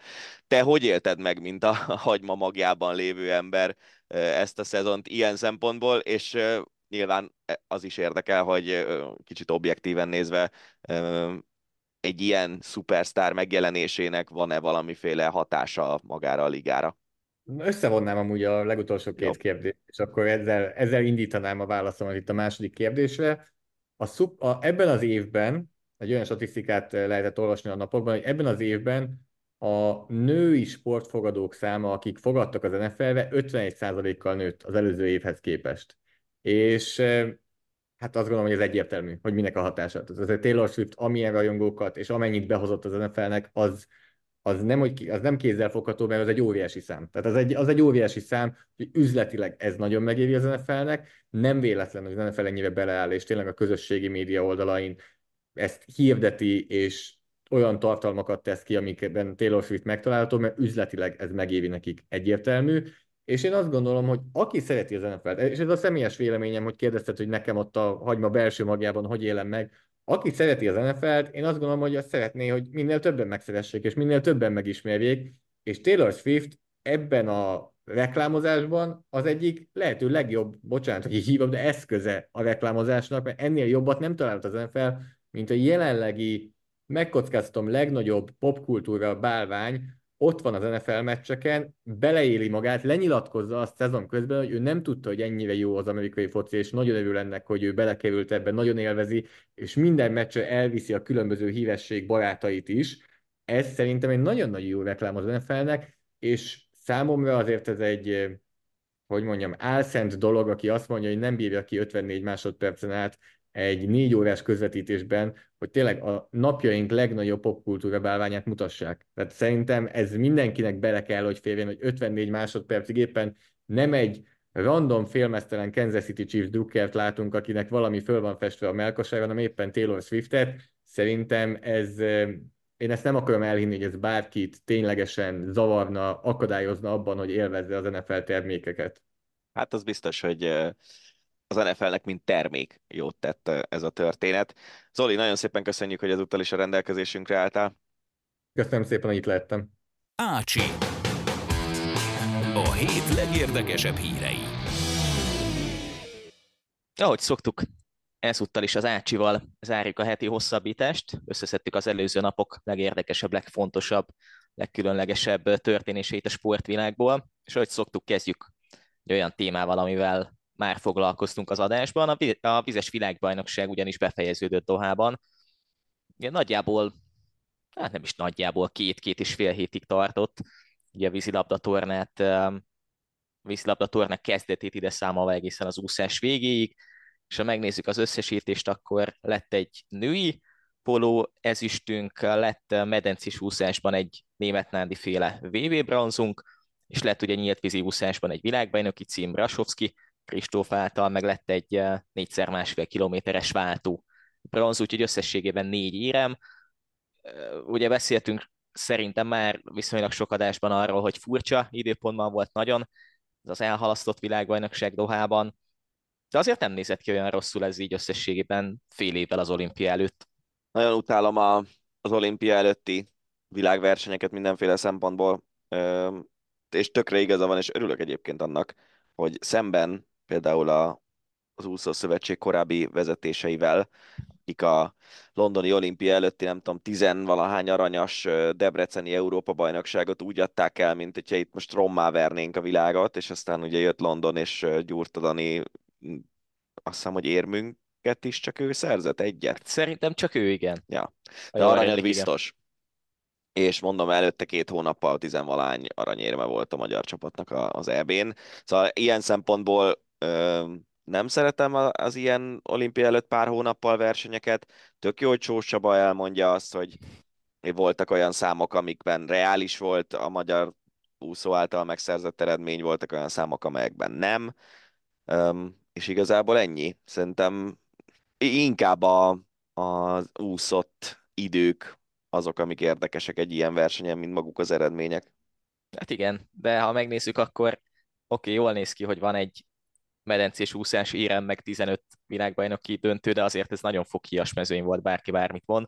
Ami pozitívum szerintem az, hogy német Nandinak végre összejött az érem, azért ez neki nagy löketet adhat, és tök mindegy, hogy ez a 47 hetes idő, amit úszott a döntőben, ez nem lesz elég, szerintem még a döntőhöz sem Párizsban. Aki nagyon pozitív, vagy akik nagyon pozitívum meglepetést nyújtottak, szerintem nyugodtan mondható meglepetésnek Betlehem és Rasovski. Látszik, hogy jók. Meg hát a női vízilabdások azért nem menjünk el mellettük sem. Beszéltünk azt, Krisztivel, ez szép, szép ez az ezüst. Azt a tornát, azt szerintem, mármint, hogy igen, azt teljesen külön kell kezelni a többi eseménytől, illetve részben a nyíltvízi úszókat is, hiszen ugye ott azért kellettek jó eredmények ahhoz, hogy kvóták legyenek. Fábián Bettinek például. Szóval ilyen szempontból a női vízilabda torna szerintem azért fontos volt, és azért megint kijött az, amit én szeretek mondani, vagy igazából az elmúlt években nagyon erősen kialakult bennem ez a kép a fejemben, hogy, a motiváció az nagyon sokat számít a sportban, és, és most lehet azt mondani, hogy egy világbajnokság az, az motiv, elég motiváció kell, hogy legyen egy vízilabdázónak ahhoz, hogy jól teljesítsen, de hogyha már a világbajnokságon lényegében óriási meglepetés kell női vízilabdában ahhoz, hogy ne az Egyesült Államok nyerjen egy VB-n. Most is ugye közel voltunk ehhez, de, de nem jött össze a, a győzelem. És, és szerintem itt egész egyszerűen az van, hogy innentől kezdve azok a, az egyéb csapatok, amelyek már olimpiai kvótával rendelkeztek, azok biztos, hogy sokkal kevésbé voltak motiváltak, mint, mint mi, meg az olaszok, meg ugye végül a kanadaiak is kijutottak. Az a vicc az egészben, hogy itt paráztunk, hogy ú, most akkor nehogy ebből a hármasból mi maradjunk le, de végül Dél-Afrika valószínűleg egyébként jó döntést hozva visszalépett, Igen. és, és így aztán mind a három olyan csapat, amely megfelelő szinten rendelkezik ahhoz, hogy egy olimpián, egy tízfős, tíz csapatos olimpiai tornán ott legyen. Ott lesz Párizsban, női vízilabdában, de hogy tényleg itt sokkal jobb teljesítményt nyújtottak a lányok szerintem mindenféle szempontból, mint az EB-n januárban. Most az a kérdés, hogy ezt a hullámot ezt tovább tudjuk-e lovagolni az olimpián. És az a jó, hogy uh, ugyanezt érzem, amit mondtál, és szerintem lehet azt mondani, hogy az a jó a férfiaknál is, mert hogy ez a hetedik hely, ez szerintem, és most lehet nyilván ilyen feltételezéseket mondani, lehet, hogy hülyeség is, de ez nem egy hetedik hely lett volna, hogyha ez igazán számított volna mondjuk olimpiai kvóta szempontjából. Tehát azt éreztem azért a válogatotton, a férfi válogatotton, hogy ez azért még nagyon messze van attól, amit majd Párizsban nyújthatnak, és egyáltalán nem realitás ez a hetedik hely, és inkább most jöjjön ki egy ilyen eredmény, mint a tavalyi világbajnokságon, vagy majd mondjuk nyáron az olimpián. Meg a másik része a dolognak az az, hogy az, az, az a negyed döntő, amit játszottunk a franciákkal, az a meccs az szerintem zsebben volt. Ja, és azt nagyon... A, a, azt nagyon meg kell majd nézni, hogy ott mi az, ami félrement. De, de az a meccs, az, az zsebben volt. És aztán kikaptunk tőlük, és onnantól már nyilván tök mindegy, hogy most 5-6-7-8. Míg szerintem, hogyha elődöntőbe bejutottunk volna, akkor azért az megint egy másik helyzet, hogy éremér játszol egy világbajnokságon, most függetlenül attól, hogy éppen február van-e, meg, meg lesz egy nyáron olimpia, vagy nem. Én nem érzem, nem, nem féltem annyira ezt a férfi vízilabda válogatottat, szerintem itt akkora klasszisok vannak, és persze vannak máshol is nagy klasszisok, de tudom, szerintem nálunk több van belőlük, mint, mint máshol. Arra leszek kíváncsi egyébként, hogy ez a VB ez megkönnyítette vajon Barka Zsolt döntését, hogy kiket vigyen majd ki. Abban kételkedem. Hát az tuti. A... Ez egy nehéz dolog, mert ugye ráadásul januárban egy a, igen. más keret sokkal jobban szerepelt az EB-n. Igen, kíváncsi leszek. Um, ja, és amiről még akartam, hogy beszéljünk, az a, az olimpiai csoportbeosztás. Ugye te is említetted már, hogy meg lett a csoportbeosztás. A nők majd Párizsban Hollandiával, Ausztráliával, Kínával és Kanadával játszanak. Ugye ebben az a rizikó, hogy mondjuk a negyed döntőben a másik ágra jöhet akár egy spanyol csapat, meglátjuk, hogy majd az amerikaiak hogy mennek a csoportban, de valószínűleg ott ők csoportgyőztesek lesznek, ugye az olaszok, a görögök és a franciák vannak a másik csoportban, azért sokkal nehezebb csoportnak tűnik, a férfi válogatott pedig Spanyolországgal, Szerbiával, Ausztráliával, Japánnal és Franciaországgal játszik majd. Itt is a másik csoportban a most világbajnok horvátok, a görögök, az olaszok vannak például, úgyhogy talán azt mondhatjuk, hogy a csoport az lehet, hogy egy fokkal könnyebb, de aztán a, a döntő felé, vagy a végjáték felé vezető út meg egy fokkal nehezebbnek tűnik. Szerintem a nőknél az a font, fontos, vagy az lenne egy nagy lépés egy jó eredmény felé, hogyha meg tudnánk nyerni a csoportot, ami ugye nem irreális, mert a, az ausztrálokat most megvertük, a hollandokat 5 méteresekkel ugyan nem megvertük, Kína azért nem olyan jó, Kanada talán egy picivel gyengébb, mint mi, mert akkor ugye logikusan az következik, hogy a döntőben játszhatnánk csak az amerikaiakkal. Igen. És szerintem az az, ami itt a nagy, nagy vízválasztó. Egy, egy két évvel ezelőtt úgy tűnt, hogy a spanyolok is eljutnak arra a szintre, hogy egy picit az európai mezőny, mezőny fölött állnak, és ugye ők játszottak VB döntőt, meg azt hiszem nyertek EB-t is, ha jól emlékszem. Hm, igen, talán igen. De most már nem érzem azt, hogy a spanyolok annyira kilógnak fölfelé. Úgyhogy, ja, a férfiaknál meg azt néztem, hogy itt egy csoport, hogyha negyedikként jutunk tovább, akkor is megnyerhetjük az olimpiát. Tehát Igen. annyira nem érzek különbséget itt a spanyol, olasz, görög, montenegrói négyesből, most melyikkel, vagy hogy van? Horvát az egyik, nem? Olasz, görög, horvát? Olasz, görög, horvát, igen, ez a hármas van, igen, igen. Montenegró, igen. igen. Am, és meg, meg, meg még az amerikaiak talán. USA, USA Románia, így van az a Igen, csoport. tehát hogy itt, hogyha a montenegróiak talán egy fokkal hullámzóbbak, mint a többi csapat, de, de hogy szerintem itt nincsenek nagyon nagy különbségek, úgyhogy simán akár úgy lehet formát időzíteni szerintem ebben a csoportban, hogy jussunk tovább nyilván. Ha kiesnénk azért az elég nagy tragédia lenne, és biztos, hogy fejek hullanának, de jussunk tovább, és aztán a negyed döntőtől kezdve megnyerjünk három meccset Zsinorban, és mindegy, hogy előtte mi lesz, mert nem hiszem, hogy lesz könnyebb út a döntő felé, vagy nehezebb. Öt hónap, úgyhogy már kezdődik majd a vízilabdatorna. Durva, hogy már lassacskán február végén vagyunk. Ez amúgy azt is jelenti, hogy már beindult nagyban az országúti Pringa szezon, és egy jobb meg egy rosszabb hír, hétfőn kora este rögzítjük ezt az adást. Walter Attila elkezdte a szezonját az UAE túron, egy bukással sajnos az első szakasz végén elesett, és látszólag eléggé csúnyán megütötte magát. Ha minden igaz, akkor nincsen nagy gond, de azért nem jó így indítani egy versenyszezont. A másik pedig az, hogy már is érkezik a Tour de Hongria. Dani, köszi szépen az infót, hogy kiszúrtad a Cycling Podcastben, te voltál, aki, aki itthon Tőlem tudta meg az ország. Ja, ez Igen. vicces. Milyen érzés, Dani? Nagyon, nagyon jó. Mostantól csak MTI-nek hívjatok. Igen. Igen, de kezdjük Attival, azért is nevetgéltem itt magamban közben, mert mondtad, hogy Walter Atti elkezdte a szezont, és rögtön meg is nézte közelről, hogy min versenyeznek.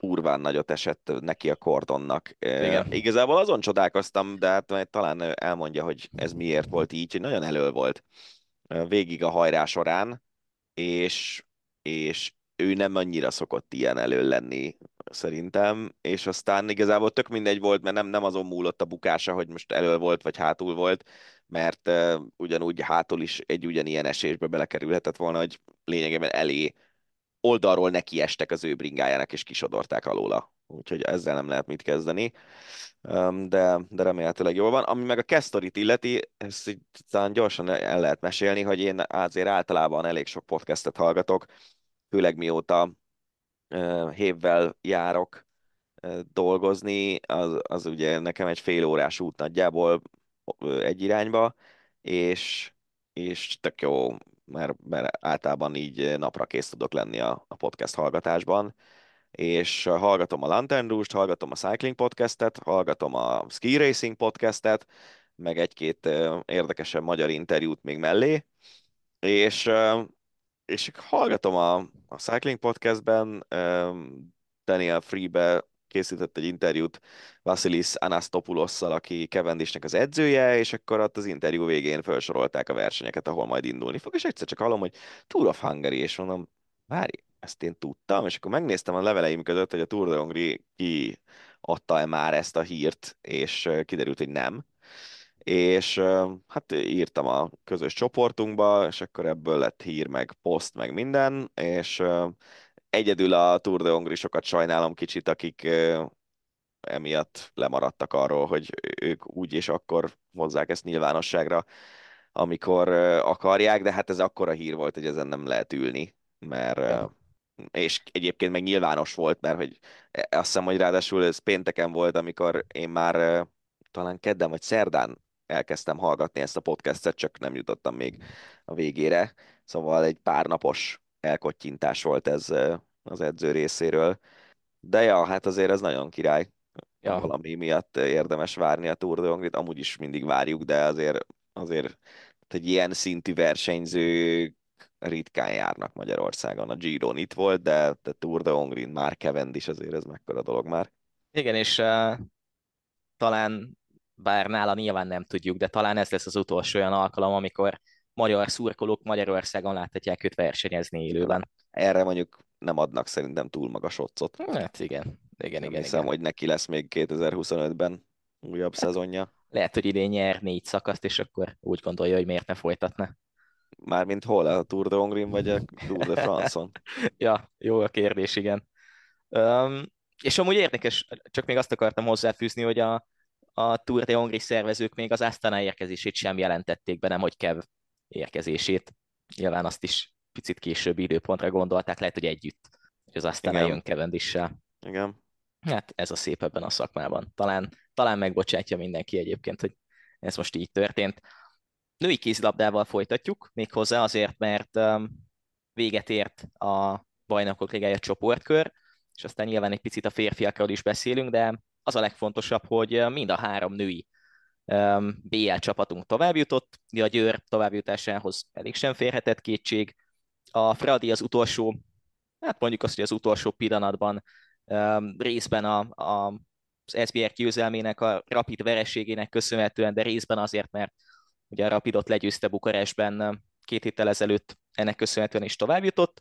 A Debrecen pedig megszerezte a csoport ötödik helyét, és tényleg nagyon emlékszem arra a podcastra, amikor beszéltünk arról, hogy vajon mire mehet ez a Debrecen, hát ha a hatodik helyet el lehetne csípni, ehhez képest végig kiegyensúlyozott szép teljesítménnyel egy ötödik hely, aztán majd a Vipers ellen jöhet a folytatás, de szerintem már az egy nagyon jó szezon a debrecenieknek, hogy ott lesznek egyáltalán a folytatásban. Igen, tehát szerintem azért ez, hogy mondjam, nyilván örülünk, meg a Debrecen rá is szolgált erre. Tehát a Debrecen jobb csoportkört futott, mint a Fradi szerintem. Ezt így ki lehet mondani, nem? Igen. Szerintem simán. És, és igazából tényleg mm, a Debrecen nagyon rászolgált arra, hogy ott legyen a, a folytatásban. Játszanak a vipers ami meg hát nyilván elvileg egyesélyes ez a párharc, de gyakorlatilag viszont azért a Vipers sem éppen a mindenkit lehengerlő formájában játszott eddig a BL-ben. A Fradinak ugye végül kellett az, hogy nem volt a saját kezében a sorsa, de mondjuk majdnem pontot szereztek Medzben, ami, ami szintén egy, egy szép eredmény lett volna. Hát Lekics ő még a következő körben nem játszik, nem? Úgy tudom, nem játszik. Pont hát ma olvastam róla hírt, nem játszik. Nagyon, nagyon fog hiányozni, de hát a Fradi esetében most, hogyha egy szezonban mondjuk nem jön össze a nyolc közé jutás esetleg, bár a Brest Bretagne például a Debrecen ugye megverte itthon eléggé, akkor sincs szerintem óriás tragédia ismerve azt, hogy milyen igazolásokat jelentettek már be a következő évre. Igen. A férfiakról pedig a Szeged egy nagyon fontos meccsen győzte le a Kulstad csapatát hazai pályán, és nagyon érdekesen alakul az a csoport. Ugye az a helyzet, hogy 11 fordulót játszottak le eddig a BL-ből, és az A csoportban 16 ponttal vezet a Kiel, második az Olborg 14-jel, harmadik a Kielce 13-mal, de 13 pontja van a PSG-nek és a Szegednek is. Ugye így az első öt csapat három ponton belül áll, és utána egy pici szakadással hatodik a Zágráb 10 ponttal. Innen még bármi lehet, ráadásul pont úgy, hogy a Szeged játszik most az Olborgal idegenben, utána a hazai pályán a Killel. Nagyon-nagyon érdekes a csoport, ennél egy fokkal azért simább a másik csoport, a Veszprém nagyon simán 14 góllal nyert a Porto ellen, ott pedig ugye az lesz a kérdés, hogy vajon az első kettőben tud-e végezni a Veszprém, a Barca 20 ponttal vezet, a Magdeburg pedig 18-al a második úgyhogy ott a második hely akár még elcsiphető is lehet. Veszprémnek, Veszprémnek is 18 pontja van, nem? Vagy 17? A 16. 16. 16 ugye a, a Plock ja, elleni igen, vereség, igen, meg igen. a Barca elleni vereség az. Igen. Igen. De akkor volt még egy, nem? Volt még egy, de nem tudom már mi volt az. Nem, a Barszát ugye megverte a Veszprém. Kín, itthon kikaptak, Kín, kikaptak igen. a Plockról, igen, de volt még egy korai vereség Magdeburgban talán, vagy nem is tudom. A GOG-tól. A GOG.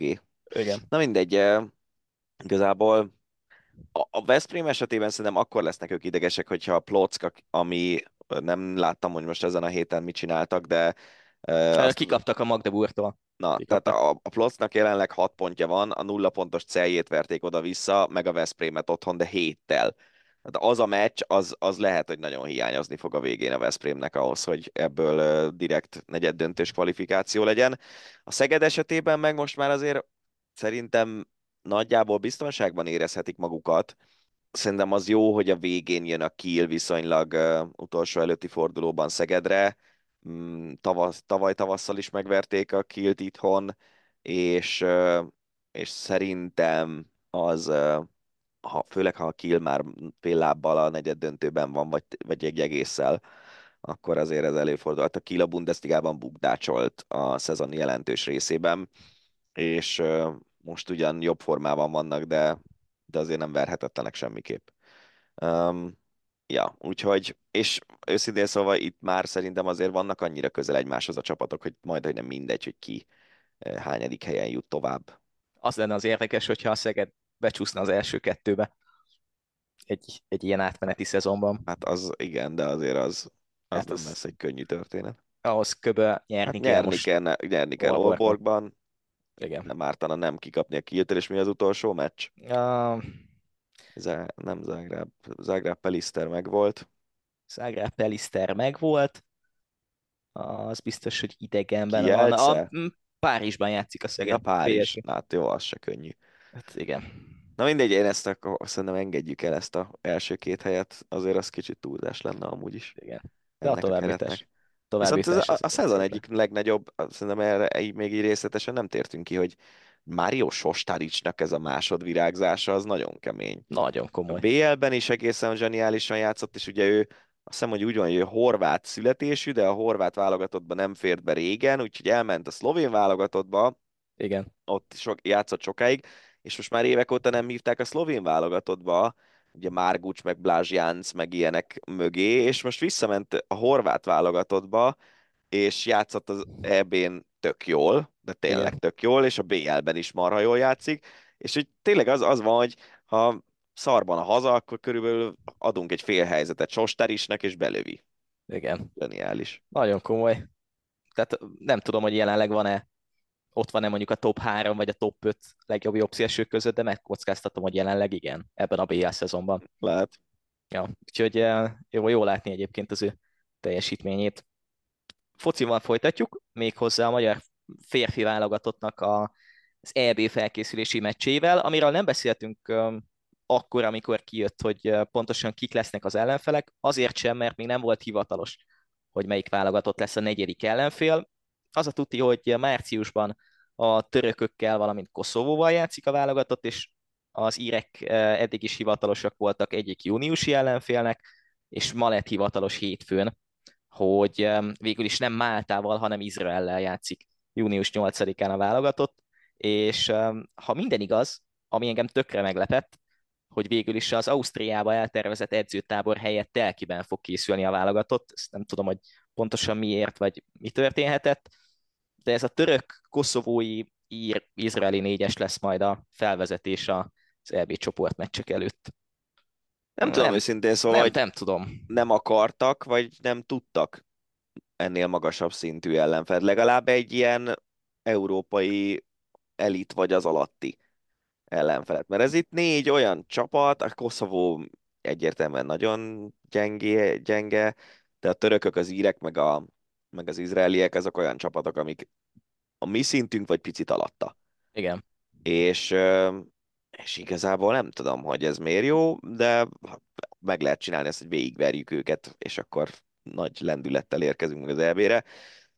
Izraelre térjünk egy kicsit, mert hogy ez tényleg egy friss hír, és kicsit belenéztem, nem nagyon szoktam kommenteket olvasgatni, csak bizonyos témákban, hogy mi a szurkolók reakciója, és mindenki kb. azzal kezdődött el viccelődni, hogy ö, akkor megint zárt kapus meccsek lesznek, és, és nagyon kíváncsi leszek egyébként. A Debrecenben lesz a meccs, tehát hogy viszonylag azért kevesebb ember lesz a stadionban, de nagyon kíváncsi leszek arra, hogy mennyire fegyelmezi magát a közönség, és lesz-e bármilyen antiszemita megnyilvánulás, mert ha igen, akkor megérdemlik a szurkolók, vagy szurkolók, hát azok, akik ezeket elkövetik, hogyha, hogyha nagyon súlyos büntetéseket kapnak, mert tényleg ezt már korábban is szerintem beszéltük a hosszabbításban fogával még, hogy, hogy az ilyen szektorbezárások, meg zártkapus meccsekkel, az kiszúr az ember azzal a csapattal, aminek szurkol, és kiszúr saját magával. Igen. Meg még Isten tudja hány tízezer emberrel, tehát hogy azt se felejtsük el, hogy lehet, hogy van három hülye a 20 ezres Debreceni stadionban, vagy, vagy három hülye a Puskásban a 60 valahány ezerből, és az már elég lehet ahhoz, hogy, hogy uh, súlyos büntetést kapjon az MLS. Úgyhogy uh, bízom benne, hogy mindenki felméri a tetteinek a súlyát. Én most azt néztem meg, hogy pontosan hányan mehetnek majd a Nagy Erdei stadionba, valószínű, hogy teltház lesz nyilván 20.340 fős befogadó képesség, tehát nagyjából egy harmad puskás lesz Debrecenben. Legalább mondjuk vidékre visz az MLS egy válogatott meccset, ez is érdekes. Mondjuk ahhoz képest, hogy eredetileg az volt a terv, ugye lehetett olvasni cikkeket erről is, valóban volt megkeresés vagy kapcsolatfelvétel, hogy majd Brazíliában fog játszani a válogatott, ahhoz képest azért egy... Brazíliában? Vagy val? Igen, Brazí- Brazíliában a brazilokkal, azért ahhoz képest ez, ez egy minőségi, hát nem az, hogy Nem az, de annak, annak mi értelme lenne nekünk? Hát igen. Mármint egy, egy EB előtt, ahol ráadásul most már talán nem is az van, hogy örülünk, hogy itt vagyunk, hanem kicsit többre vágyunk elutazni azért Brazíliába, hogy játszunk ott egy meccset, amit, ami Brazíliában szerintem senkit nem érdekelne körülbelül, vagy nyilván telt ház lenne, de hogy érted, ez nem egy kiemelt meccs. Igen. Tőlünk meg nem látná senki a helyszínen körülbelül, mert azt se hiszem, hogy egy németországi EB túra előtt olyan nagyon sok magyar szurkoló menne el Brazíliába egy barátságos meccset megnézni. Annak lenne értelme, hogy játszani velük itt. Igen. Ráadásul ugye ők azért nagy részt valószínűleg itt vannak. Igen. Na mindegy. És ugye a, az is kérdés lett volna egyébként, szerintem, hogyha összejött volna ez a brazil történet, akkor valószínű, hogy, hogy az a brazil válogatott játszott volna, akik az olimpiára mentek volna, de aztán ugye ez is egy friss hír, hogy a brazil válogatott nem jutott ki az olimpiára. Úgyhogy... Komolyan? Aha. Az igen, nagyon igen. kemény. Ezt én nem is hallottam. Látszik, Igen. hogy lekötött, leköt bizonyos sportágaknak a olimpiai kvalifikációs rendszere, de hát ez, figyelj, én régen, és persze jó, ez játék, meg minden, de hogy attól még ez azért sokat elmond, hogy én régen az egyik alaptaktikám volt a futballmenedzser játékokban, hogy brazil utánpótlás válogatott játékosokat igazoltam hiányposztokra, vagy olyan posztokra, ahol mondjuk egy jó játékosom volt, és kellett egy csere mögé, és általában két-három évvel később top játékos lett ezekből a brazil gyerekekből.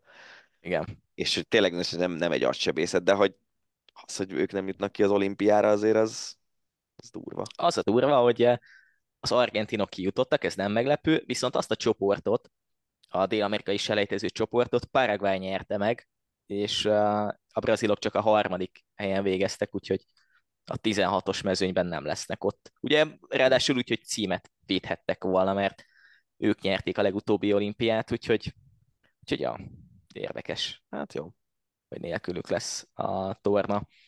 Foci után, foci, mert hogy a magyar válogatottat megbeszéltük, viszont magyar válogatott játékosok, mondhatjuk azt, hogy szinte most már meccsről meccsre kell, hogy furcsábbnál furcsább dolgokat átéljenek a Bundesligában, hiszen a hétvégén a Freiburg meccse szakadt félbe, ugye Salai Rolandal és Szalai Attilával a, a Bundesliga vasárnapi játéknapján.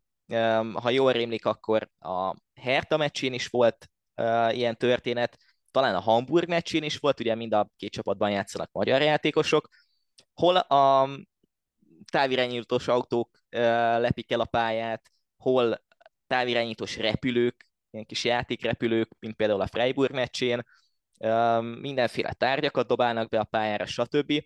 És írtunk is egyébként egy cikket az eurosport.hu-n arról, hogy pontosan mi folyik a Bundesligában, milyen tüntetések folynak most a, a szurkolóknál, de tökre érdekes az, hogy ezekkel a, az újfajta dolgokkal, mint például, hogy valaki kívülről vagy valahonnan irányít egy távirányítós repcsit, ezzel nem nagyon tudnak mit kezdeni, és néztem tegnap a Freiburg meccsén, tök sokat állt a játék például. Úgyhogy úgy tűnik, hogy újfajta De mi a, játék mi a megszakítás cél, van. úgymond? Szóval az a cél, hogy a DFL, ugye ez a Német Labdarúgó Liga, Uh-huh. az egyik milyen marketing partnerrel, nem jutott eszembe a cég neve, ez a Blackstone marketing partner, tárgyalt elvileg, hogy meghosszabbítsák azt a szerződést, ami az utóbbi évek meg volt köztük, és ha minden igaz, akkor tárgyaltak is, és aztán valami okból a Bundesliga vezetései, nem tudom, hogy hogy van pontosan, hogy a ilyenkor általában én úgy tudom, hogy a klubok tárgyalnak, vagy a klubok vezetői is tárgyalnak egyébként az ilyen marketing megállapodásokról, szóval a két jelöltből volt ez a Blackstone nevű cég, meg volt egy másik cég, végül is a másik céget választották, de talán még nem is választották teljesen, hanem csak ezzel a céggel maradtak tárgyalásban, és azok a, az ultra csoportok, amelyikek ezt a bizonyos Blackstone-t támogatták, vagy támogatják, azok azért tiltakoznak, hogy a, a tárgyalásokat megszakítsák ezzel a másik céggel, és vagy ezzel a Blackstone-nal tárgyaljanak tovább, vagy teljesen a, a Blackstone ellenes, tehát Blackstone ellenesek is legyenek.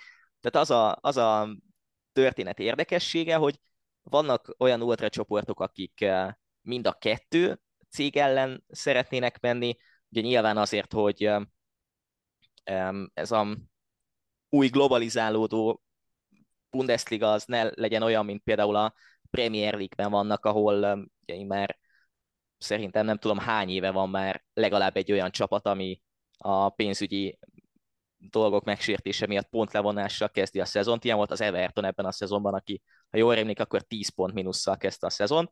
Szóval a szurkolók azért vannak, hogy ha lesz megállapodás, akkor ne ezzel a Blackstone-nal legyen a megállapodás, a szurkolók másik része pedig azért van, hogy egyáltalán ne legyen megállapodás, és érdekes az, hogy a, az ultra csoportok, azok állítólag most már összebeszélnek egymással, és nyilván Lipcsével nem fognak beszélni, a Lipcsei ultra csoportokkal, de hogy, de hogy ilyen kollektív megbeszélés van, hogy akkor gyakorlatilag minden egyes meccset, vagy majdnem minden egyes meccset valahogy szabotálnak, és ami még hozzátartozik a történethez, hogy oké, okay, fel lehetne úgy fogni, hogy jó, van egy ilyen tüntetés, meg van egy ilyen dolog, de hogy ez pontosan miért fontos, hogy állítólag ilyen egy-két milliárd eurós megállapodásokról lenne szó, és valahogy úgy próbálnak korlátozni a, az egyes klubokat,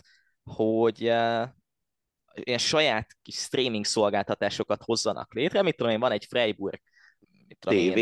Külön TV, vagy egy ilyen külön kis streaming szolgáltató egész szezonra, ahol mondjuk a meccseket közvetítenék, ahol összefoglalók mennének, stb.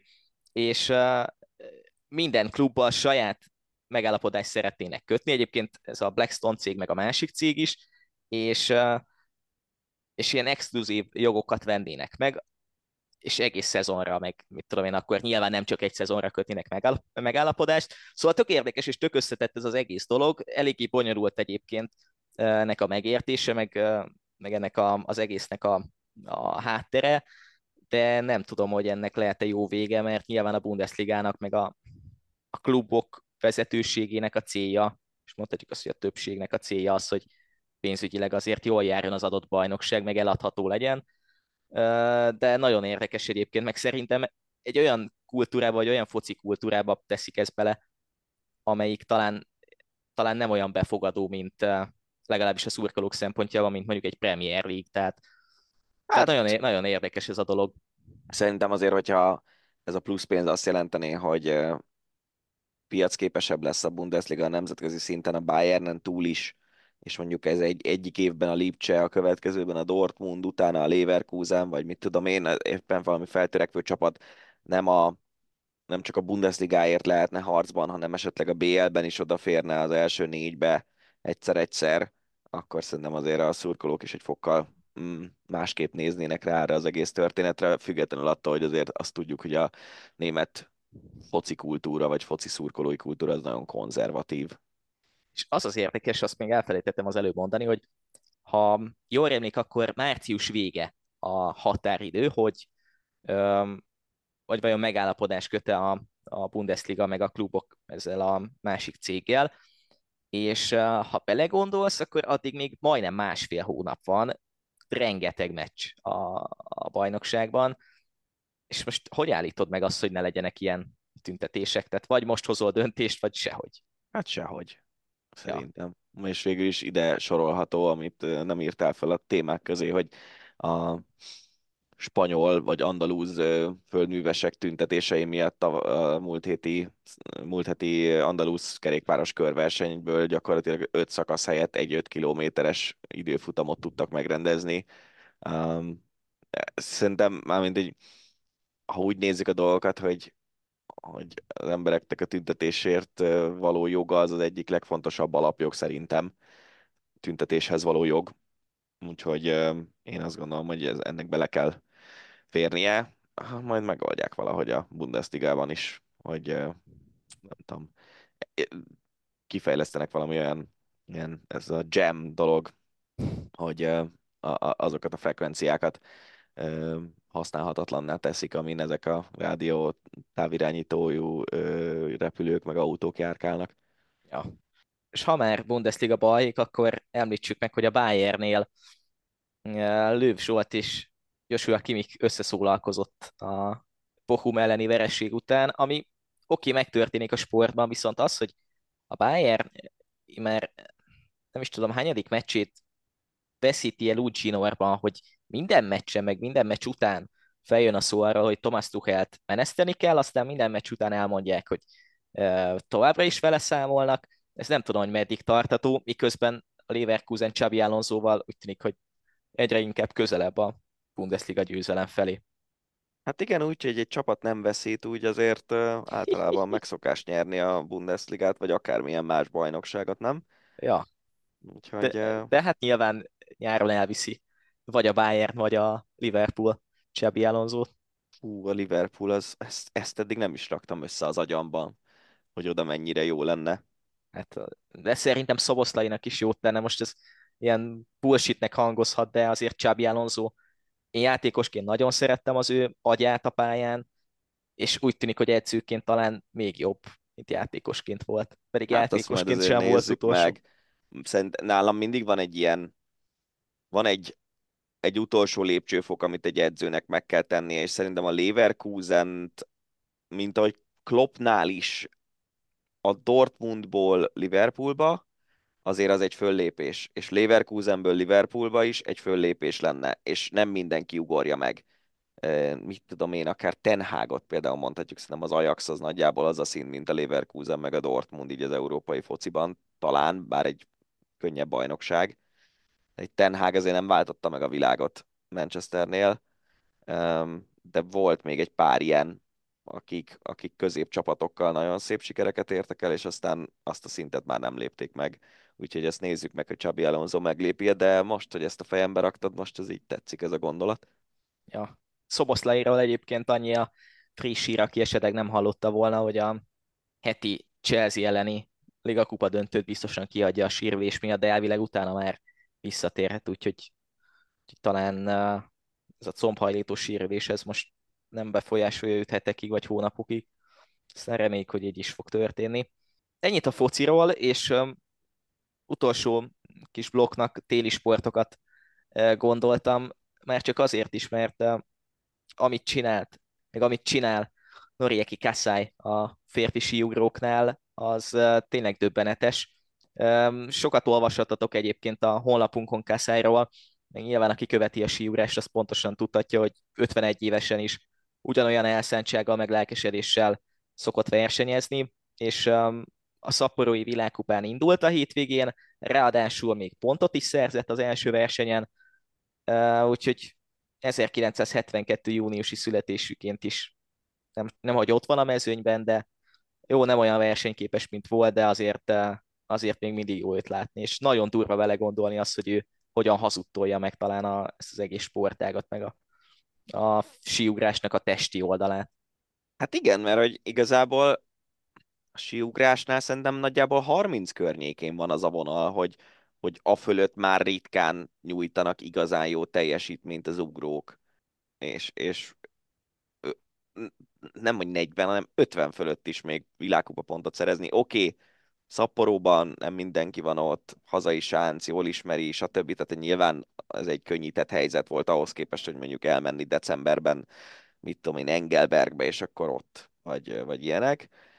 De nem beszélve a négy sáncról, de, de hát azért 51 évesen még világkupa pontot szerzett Kásza. Egy kicsit bánom így utólag, hogy úgy alakult, hogy ezeket a versenyeket én közvetítettem volna, aztán, aztán Gábornak közben jött valami, úgyhogy én lettem a két alpesi sí versenyen, versenyre beosztva, és, és így erről a szaporói síugró hétvégéről kvázi lemaradtam, nem is nagyon láttam egyébként a versenyeket, mert, mert olyan időpontban voltak, amik azért eléggé, a főleg a szombati éjszakai, de a szombat hajnali, nem tudom, nem hajnali, de reggel 8-as verseny, az se volt egy túl jó időpont, de, de az biztos, hogy, hogy azért ez nagyon nagy sztori. Nagyon, tényleg nagyon nagy történet. Reméljük egyébként, hogy Kasszait még látjuk a világkupában, hát ha még néhány évig húzza és ott lesz a mezőnyben, legalább szapporóban, ha látjuk őt, az, az is már egy, egy jó történet lenne. És az utolsó blokkunk is, vagy az utolsó témánk is félig mendig a síugráshoz kapcsolódik. Megszokhattátok már, hogy mindig valami olyan témát igyekszünk utolsóként beszélni, ami, ami érdekes, vagy vicces, de a jelen esetben talán a, az őrült, meg a marha jól kinéző a, a legjobb kifejezés arra, hogy a Klingentáli síugró sánc mellett rendeztek hoki meccseket, ráadásul úgy, hogy a, lényegében a sánc alján építettek egy kis mobil pályát, 13 ezer fős lelátóval, tök jó fényekkel, tök jó világítással, nyilván használták a Klingentáli sáncnak a világításait is, de egy nagyon jól kinéző, nagyon jó hangulatú, és tök, tök látványos, tök érdekes kis jégkorong pályát tudtak varázsolni a szervezők, és azon gondolkoztam, hogy és utána néztem a téma kapcsán, hogy annó a Wembley-ben, még a 60-as években rendeztek síugró mhm. versenyt, hogy, hogy milyen olyan őrültség lenne, ami jó Magyarországon nyilván mondjuk síugró sánc mellé, tudom kőszegen nem, hát, fogsz, nem, fogsz el, nem fogsz elvinni egy, egy uh, hoki uh, gálát, vagy egy ilyen, mert ez is egy ilyen Outdoor Hockey League nevű uh, történet volt, de hogy milyen olyan sporteseményt lehetne egy olyan jó helyszín mellé tenni, amilyen őröltségnek hangzik picit, de, de, de mégis menő. És amiatt is jutott eszembe, mert a, ugye beszéltünk a kézi EB kapcsán, hogy Ugye Németországban egy foci stadionban voltak meccsek 50 ezres nézettség mellett, szóval, hogy, hogy tök izgi, hogy a németek ilyeneket találnak ki. Igen, de szerintem nem feltétlenül ők találják ezt ki. Tehát nem, én hát emlékszem rá, hogy a, valami Lengyelországban volt valamilyen röplabda világverseny, nem, nem emlékszem, hogy most ez EB vagy VB volt, és ott is a Varsói Nemzeti Stadionba bevitték a lengyeleknek az egyik meccsét. Igazából az olyan stadionok, amelyek fedettek, vagy befedhetők teljesen, ott bármilyen ilyen meccset lehet játszani, sőt, ugye pont most volt talán tegnap, vagy tegnap előtt a NHL-ben egy New Yorki rangadó a MetLife-ban, ahol a 26-os foci VB döntője lesz, és ahol az NFL csapatok játszanak. Igen, ez is, ez is eszembe jutott egyébként, amit beszéltünk a két héttel ezelőtt, vagy múlt heti mm. adásban, hogy a, a 26-os VB-n ugye viszik NFL stadionokba is a meccseket. Igen, és egy elképesztő nagy meccs volt, 5-5-ös döntetlen és hosszabbítás, és a hosszabbításnak körülbelül a hatodik másodpercében az első lövésből gól lett, és tényleg, tehát egy nagyon-nagyon komoly szurkolás, nagyon jó hangulat volt, meg minden ezen az NHL meccsen. A Klingentáliról nem tudok nyilatkozni, mert csak egy fotót láttam, kétségtelenül marha jól néz ki a helyszín. De igazából hoki én voltam hoki meccsen, a műjégen egyszer volt valami gála, ahol talán a Fehérvár játszott egy ebel meccset, azt hiszem a műjégen, vagy valami ilyesmi néhány évvel ezelőtt. Meg, meg ilyen multifunkciós sportcsarnokokba bármilyen hoki meccset be lehet vinni, ugye lesz megint Kanada ellen, az fura módon a mi VB-nk után a nagy VB előtt lesz egy magyar-kanadai meccs májusban az MVM Dómban, átadják lassan az Alba Arénát Fehérváron, ahol norvégokkal fogunk azt hiszem két meccset játszani, talán a mi vb előtt gondolom. Úgyhogy multifunkciós csarnokba, meg ilyen tényleg fedhető foci stadionba bármit be lehet vinni. De nagyon jól néznek ki ezek a szabadtéri jégkorong helyszínek, és hát nyilván én voltam hoki meccsen annó gyerekként, szerintem a kis stadionban, meg sokat koriztam azon a jégen, és nyilván van egy feelingje ezeknek a szabadtéri meccseknek, de az sem mindegy, hogy, hogy mondjuk a, a MetLife-ban egy olyan kiszolgáló mm, logisztika áll a háttérben, ami egy NFL meccshez van hozzászokva, és lényegében bármit kiszolgál, vagy mondjuk a kis stadionról beszélünk, a 90-es évek kis stadionjáról. Majdnem ugyanaz a szint a kettő. Ja, ja, ja. Ennyi volt erre a hétre a hosszabbítás. Hogyha tetszett, és eddig még nem tettétek, akkor iratkozzatok fel, és um, hallgassátok meg az összes többi podcastünket, és um, tényleg, hogyha úgy van, akkor na, az meg elbasztam a végét, mert akartam volna mondani az új felületet, csak nem jut eszembe a neve. De szerintem egy átlagos ember az ósát, ezt... Nem tudom, úgy csak azt akartam, hogy átkattinthattok a másik felületekre, de nem tudom, hogy hogy a faszban van. Ez az összekötés. Sem mindegy. Ennyi volt erre a hétre a hosszabbítás, hogyha tetszett és eddig még nem tetitek, akkor iratkozzatok fel, és uh, hallgassátok meg minden más podcastünket is. Rév Dániát és Nagy Benyámint hallottátok. Sziasztok! Ez volt a Hosszabbítás, az Eurosport podcastje. A műsor témáiról bővebben is olvashattok honlapunkon az eurosport.hu.